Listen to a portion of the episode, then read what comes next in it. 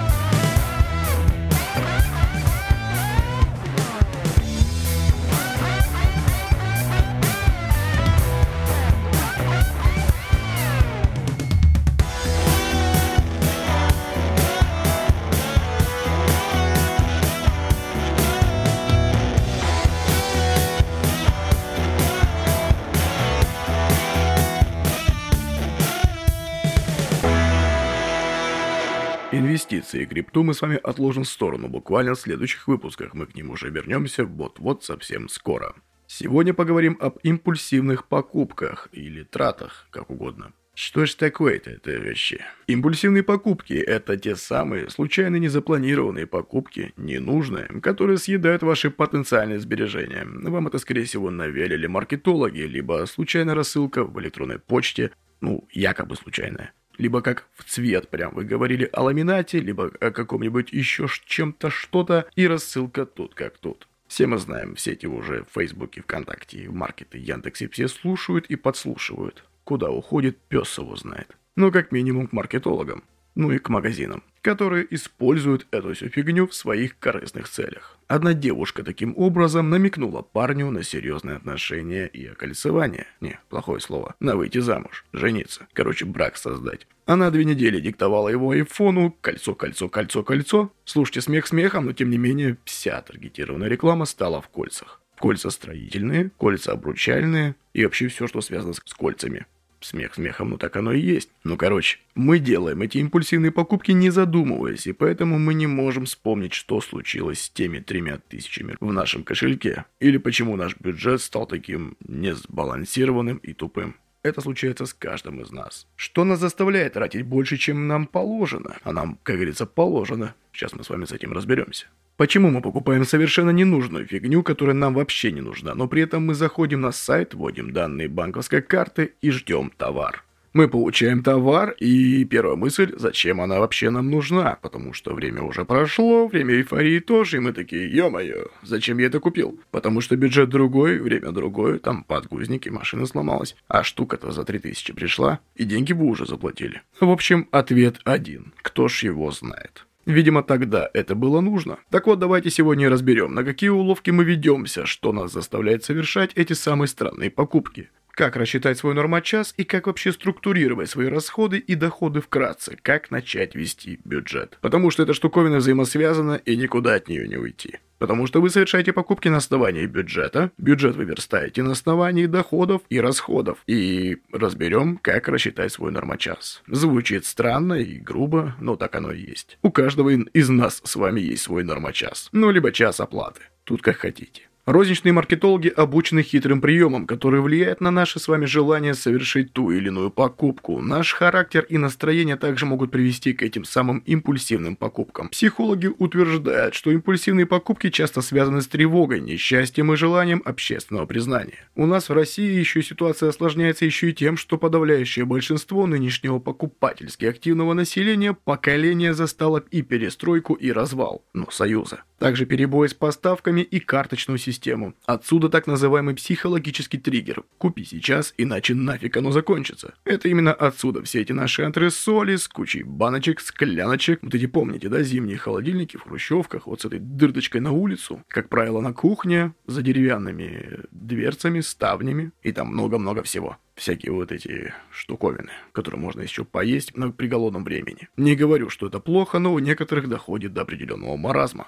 В общем, триггер поняли, да? Купи сейчас, иначе закончится. Причем это в равной степени относится как к более старшему поколению, пережившему период Великой Отечественной войны, так и к тем, кто СССР застал в детском саду. Это мнение психологов и аналитиков. Следующий аспект импульсных покупок – это сами магазины, которые изначально делают выкладку таким образом, чтобы вернуться к действительно необходимым товарам было реально сложно. Например, некоторые продуктовые магазины, фрукты и овощи находятся в самом начале, и если вы прошли все эти лабиринты, кулуары и весь магазин, магазин и вдруг вспомнили, что забыли купить апельсины, вы задумаетесь, а стоит ли возвращаться. Равно как и молочная продукция, которая находится в самом, блин, дальнем углу торгового зала. Ее еще и найти надо, а если знаешь, еще и вспомнить. Поэтому, стоя на кассе, покупатель решит, а может быть парочку Марса или Сникерс захомячить вместо того, чтобы пробираться сквозь полки и ряды за парой яблок. Особенно учитывая, что современные 35-летние жители России помнят, что пару десятилетий назад, это когда выходила корпорация Марс и все прочие, иже с ними на российский рынок, они позиционировали сникерс, если не как замену полноценному обеду, то как хороший перекус уж точно. Еще дальше пошел Ингвар Кампрад, это лабиринты Икея, помним все, да? Они специально построены таким образом, чтобы мы постоянно обращали внимание на дополнительные вещи, типа игрушки, шторки для ванной, тарелочки, шмарелочки, приблуды всякие для кухни которые, по идее, нафиг не нужны, но мы их берем. Также посуда, вешалки, крючочки, вот это все-все-все. Что в конце концов выходит в ленте в чеке у нас, ну, порядка 2-4 тысяч рублей. Исследования показывают, более 60% покупок в магазинах так или иначе были сделаны импульсивно, причем в последнее время на первое место выходят покупки в онлайне. Здесь доля импульсных покупок растет значительно быстрее, чем в офлайне и сегодня превышает 40% от всех покупок. То есть, по сути, из трех купленных вещей в любом маркетплейсе одна вещь будет относиться к категории импульсных покупок. При этом, как бы тупо не звучало, 45% мужчин и 55% женщин после покупки пожалеют о своем выборе. Это тоже исследование. Точнее, статистика. Но, как мы знаем, есть ложь, а есть статистика. Итак, поехали. Сегодня разберем про бюджет, про норма-час и тудым-сюдым. Напомню, что более подробно, как вести свой личный или семейный бюджет, мы разобрали в 10 выпуске подкаста. Называется он «Не пилим бюджет, а формируем». Это выпуск от 26 ноября 2020 года. Ух ты, больше года назад. Сегодня же тезисно. Для начала давайте разберем, сколько стоит ваш норма-час. Вот вы, например, знаете, сколько стоит ваш час работы?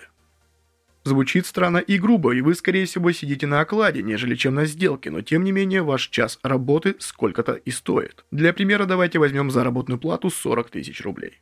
В месяц. В год.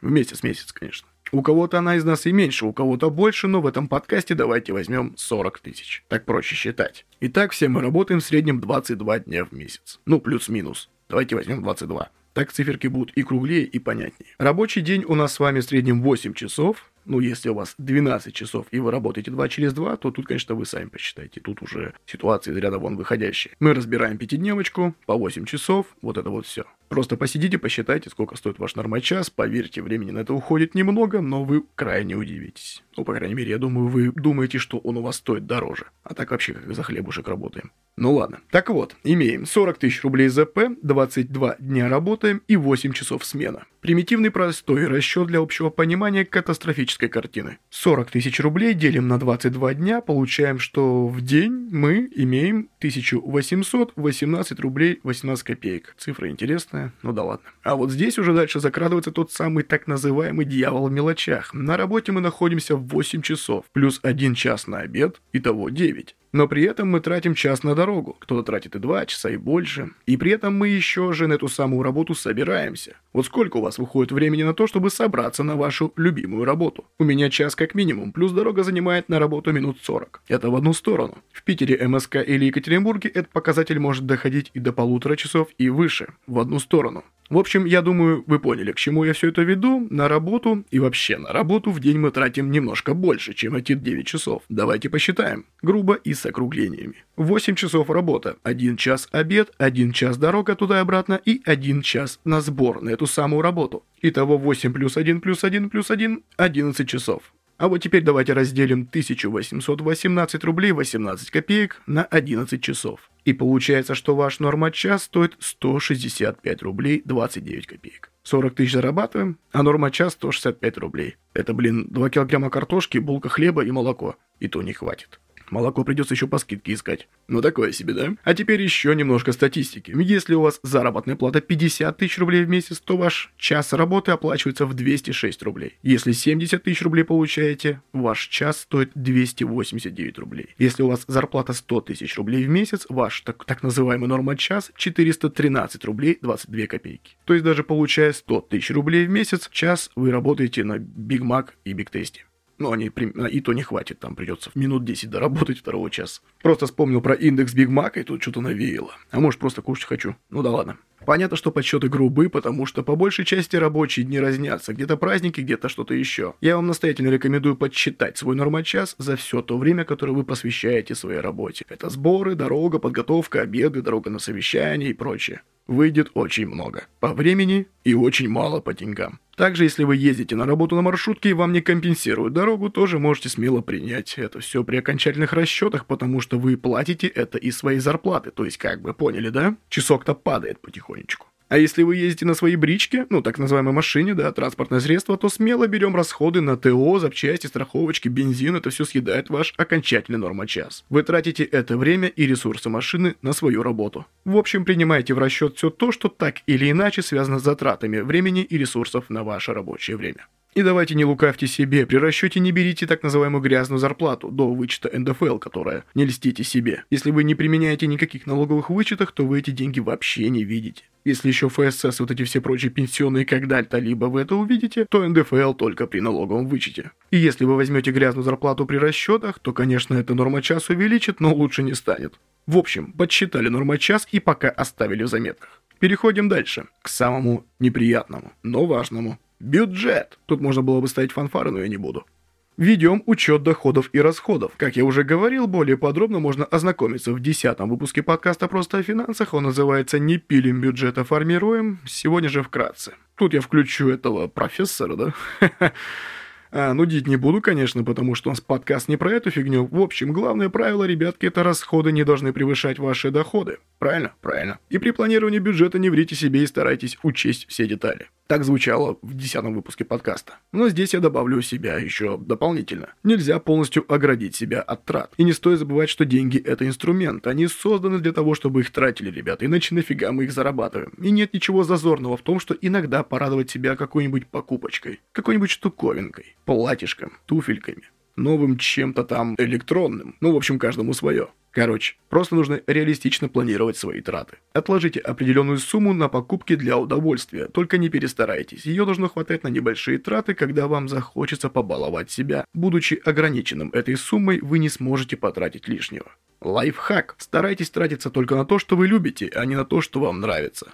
Необходимо также делить свои траты на категории. Это первое, то, что необходимо. Второе, то, что вам нравится. И третье, то, что вы любите. Например, вам нравится тратить деньги на всякую ерунду на Алиэкспрессе, но при этом вы любите тратить их и на путешествия. Логично, да, отказаться от трат в первом случае и это все вставить и пустить на вторую категорию. Это также поможет сократить количество импульсивных покупок. Итак, попунктно. Не забываем, не врем себе. Когда вопрос касается бюджета и денег, многим становится грустно. Не надо так. Садимся и делаем. И чем раньше вы это начнете, тем быстрее закончите. Ну, точнее не так. Чем раньше начнете, тем дальше будет проще, поверьте. Если вы получаете заработную плату за месяц, то планированию бюджета необходимо также вести месяц. Ну, как минимум с месяца начинать. Можете делить точечно, это аванс и сама зарплата, но при этом не забывайте, что зарплата, как правило, больше, чем аванс, и тут надо думать и рассчитывать и прям распределять. Не врите себе. При планировании поступления дохода не превышайте его. Оценивайте ситуацию трезво. Если ваш работодатель, как правило, перечисляет 20 тысяч рублей, аванс, то с чего баня-то рухнула, и он не будет вам перечислять больше, если вы не работаете над увеличением дохода. Лучше даже принимайте 19, занижайте для себя доход и начинайте планировку с более сжатыми рамками. Разницу отправляем в резерв или в подушку безопасности. Или на ИИС. Что такое ИИС, можете послушать в 31 выпуске подкаста «Просто о финансах». При поступлении дохода не тратьте сразу все деньги, даже если получили хорошую премию. Переспите с этой мыслью. И не только с ней. Необходимо вести список постоянных затрат ежемесячно, а лучше еженедельно. Но самое идеальное – ежедневно. Так вы увидите определенную категорию покупок, которую можно зарубить на корню. Разделяйте доход сразу на категории. Например, ЖКХ, подписки на сервисы типа Netflix, мобильная связь, ТВ, музыка, видео и прочее. Другие обязательные платежи, типа платежи по кредитам, либо аренда. Если есть машина, то расход на топливо тоже стоит учесть. Если есть дети, то разнообразные кружки, секции и прочее тоже нужно учитывать. Плановые траты на развлечения и досуг тоже надо учитывать. И обеды на работе, типа бизнес-ланчи и столовые, при наличии. Также необходимо учитывать риски, это незапланированные расходы, так называемый личный резервный фонд. Когда вы только начинаете вести бюджет и доходы относительно небольшие, рекомендуется откладывать до 10% от суммы дохода. Если доход превысил ожидаемый и запланированный, превышение сразу необходимо направлять на погашение текущих долгов и откладывать резервный фонд. Все, что осталось после распределения, это ваш суточный лимит. Его придерживаться необходимо строго. Если превысили лимит сегодня, завтра вы тратите меньше. Иногда можно пересчитать свой суточный лимит, скорректировать его под текущий бюджет, делать это я рекомендую не более двух раз. Иначе придете к суточному лимиту типа 200 рублей в день. Это капец. Не держите много наличности при себе. Наличка уходит только в путь. Это в кавычках. Контролировать наличку сложнее всего. А еще ее можно потерять. И не копите вы чеки, это полный бред. У вас есть множество других инструментов, чтобы вести учет баланса на банковских счетах. И если вести личный или семейный бюджет у вас не получается, вам противопоказана кредитная карта. Вот прям совсем. Вот прям вообще. Прям никогда вам ее нельзя, пока не научитесь. Ну, вести бюджет и держать себя в рамках. Иначе будет полная нехорошая ситуация. Всегда рассматривайте и ищите легальные дополнительные способы заработка. Это увеличит ваши доходы, при этом необходимо будет оставить на том же уровне ваши расходы. Разницу в резерв на подушку безопасности или ИИС. Теперь давайте представим, что у условного человека, назовем его Иван, его заработная плата равна те же самые 40 тысяч рублей. За ЖКХ он платит 6, 10% он откладывает ежемесячно на резерв, чтобы было, это 4000. Netflix, Spotify и несколько других подписок это порядка полторы тысячи в месяц. Плюс бизнес-ланчи и столовки выходят на работе ему 6 тысяч рублей, тоже в месяц. Это 300 рублей в день. Дорога на работу ему обходится в 2400. Итого получается у Ивана ежемесячных расходов на 19 900 рублей. Из 40 вычитаем 19 900, получаем 20 100 и 20 100 это на весь месяц. Делим на 30, получаем 670 рублей в день. То есть это и позавтракать, и на ужин, и отдохнуть на выходных, ну и вообще как бы на них нужно жить. Иван не дурак и понимает, что вот эти 670 рублей в день – это все, что он может потратить именно сегодня. Если он перепарит по лимиту и потратит 1000, то он либо с завтрашнего дня возьмет деньги и у него останется 340 рублей всего лишь, либо он тем самым снизит лимиты на оставшиеся дни до конца месяца. Грустно-грустно, да. Но тут уже, как говорится, есть как есть, поэтому в рамках себя надо держать. И опять-таки Иван не переживает, ведь обязательных расходов у него взято оттуда 10% на резерв. То есть как минимум 4000 у него в закромах есть, есть, так что без штанов не останется. Ну и к чему это все, как говорится, подводил, да? Импульсивные покупки, ведение бюджета, норма час, это все взаимосвязано. Пока вы не начнете вести бюджет, пока вы не будете понимать, сколько вы получаете и каким образом и способом, ну, каждый зарабатывает по-разному, то на уровне подсознания отношение к этим импульсивным покупкам вряд ли получится поменять. Импульсивные покупки не всегда бывают дорогими. Вспомните, сколько ерунды вы закупили, стоя в очереди в кассу или просматривая товары онлайн. Для таких мелких покупок можете использовать правило 160 на 10. Ну, на самом деле его можно переименовать как хотите, но 160 это наш норма час при зарплате 40. Если вы сомневаетесь в покупке вещи, которые стоят меньше 160 рублей, ну или сколько там у вас норма час, не тратьте на обдумывание больше 10 минут. Если товар стоит 160 рублей или дороже, и при этом через 10 минут вы все еще не решили, нужен вам вам этот товар или нет, смело кладите его обратно на полку. Естественно, в этом случае вы также можете выбрать сумму на свое усмотрение. Чтобы вести бюджет и отслеживать свои ежедневные траты, достаточно завести Google таблицу, либо обычный Excel и выложить его в облако, либо Numbers. Все эти таблички работают через облако и доступны на всех устройствах. И не забывайте про нормо-часа, так называемый, и в следующий раз, когда в Макдаке берете Биг Мак и Биг Тейсти, помните про свой нормо-час. Ради этих двух булок вы работали более двух часов, если у вас зарплата 40, и целый час вы работали, чтобы тупо съесть эти две булки, если у вас зарплата 100 тысяч рублей в месяц. При зарплате 100 тысяч рублей вы работаете целый час за булки. Ну, так оно и есть. Просто помните об этом. Так что лучше приготовить дома вкусный обед и либо ужин самому самостоятельно и при этом неплохо так сэкономить. Ну а мы переходим дальше. Как же себя ограничить в этих самых импульсивных покупках? Отслеживаем свои ежедневные расходы. Когда вы обращаете внимание на то, что вы тратите каждый день, эти ненужные импульсивные покупки выделяются, и вы их сразу обратите на них внимание и по-любому индексируете и будете принимать какое-либо решение. Не ограничивайте свой бюджет слишком сильно. Итак, у вас уже составлен бюджет, и он покрывает только самое необходимое. Да не будьте вы скрягой, добавьте свой бюджет место для расходов, которыми вы можете побаловать себя любимого. Таким образом, вы можете делать эти случайные так называемые покупки, не чувствуя себя виноватым. Дайте себе время, прежде чем принять решение об этой самой покупке. Это чувство «вот это надо здесь и сейчас» заставляет многих из нас покупать вещи импульсивно. Но часто достаточно нажать на паузу при покупке, чтобы понять, чего мы хотим вообще от этой жизни. Многие люди применяют правило 30 и более дней. Они откладывают покупку на месяц и таким образом могут выделить себе любое время, чтобы обдумать с холодной головой. Отказываемся от подписок на электронные письма или текстовое оповещение по СМС от тех или иных магазинов или партнеров. Не думайте, что сервисы не знают, когда у вас зарплата либо поступление денежных средств. Недаром на айфонах в последнее время появилась возможность не отслеживать и запрещать приложениям вообще ползать и лазить, так сказать, кросс-платформерить, вот это все дело. Запрещайте им все. Запретите доступ к микрофону, запретите доступ к геолокации, запретите скрещенное отслеживание приложений в других магазинах и других платформах. И хорош уже отправлять голосовые сообщения. Я знаю, что вас останавливает от запрета ВКонтакте доступа к микрофону. Пишите текстом. Это, конечно, до конца не обезопасит вас и не дает гарантии, что перестанут подслушивать, но тем не менее хотя бы хоть что-то как-то есть. Итак, вы получаете письмо со скидкой 30% на всю обувь и уже мечтаете о новых сандалиях, даже если у вас уже есть несколько пар. Но совершенно недавно вы со своей подружкой обсуждали эту новость, и телефон вас услышал. И, естественно, он понимает, что вот в эту дату, плюс-минус, к вам приходят деньги. Вы не замечали, что в день зарплаты у вас просто хорошие массовые скопления сообщений? Особенно в пятницу вечером. Или в субботу вечером. Поверьте, во вторник, среду вы получаете гораздо меньше рассылки, чем обычно, просто обратите на это внимание. Ну, во-первых, пятницу и субботу вы, скорее всего, отдыхаете, ваше сознание притуплено, плюс вы привыкли тратить, вы готовы тратить, а магазины тут как тут. Короче, кто-то подсказал магазинам, что обувь ваша слабость. Хе-хе, угадайте кто. Избегайте ловушки, откажитесь от подписок магазинов, ресторанов или предприятий, перед которыми, как вам известно, будет трудно устоять. И не переживайте вы так, всегда еще будет одна еще одна, та самая последняя распродажа, на которой будут вот эти самые последние новинки. Это будет неоднократно. Это бизнес. Тем более они же не Sunlight, который закрывается постоянно. По-моему, кстати, это уже не работает, но тем не менее они используют этот трюк и по сей день. Ставьте лайк, кто слышал про рекламу Sunlight и то, что они закрываются.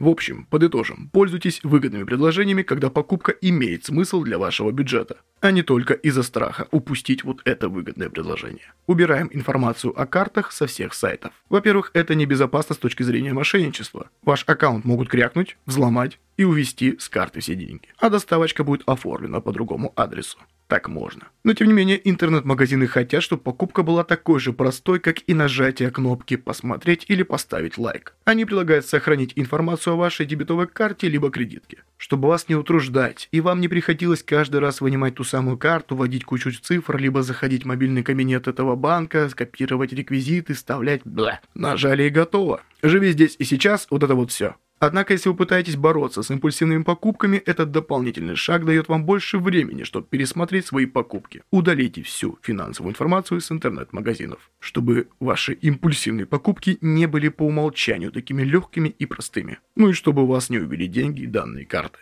При походе в магазин, либо когда вы заползаете в интернет, берите с собой только ограниченную сумму денег. Если это наличка и офлайн, то нужно брать определенное количество банкнот. Если карта, ставим жесткие лимиты и не меняем их.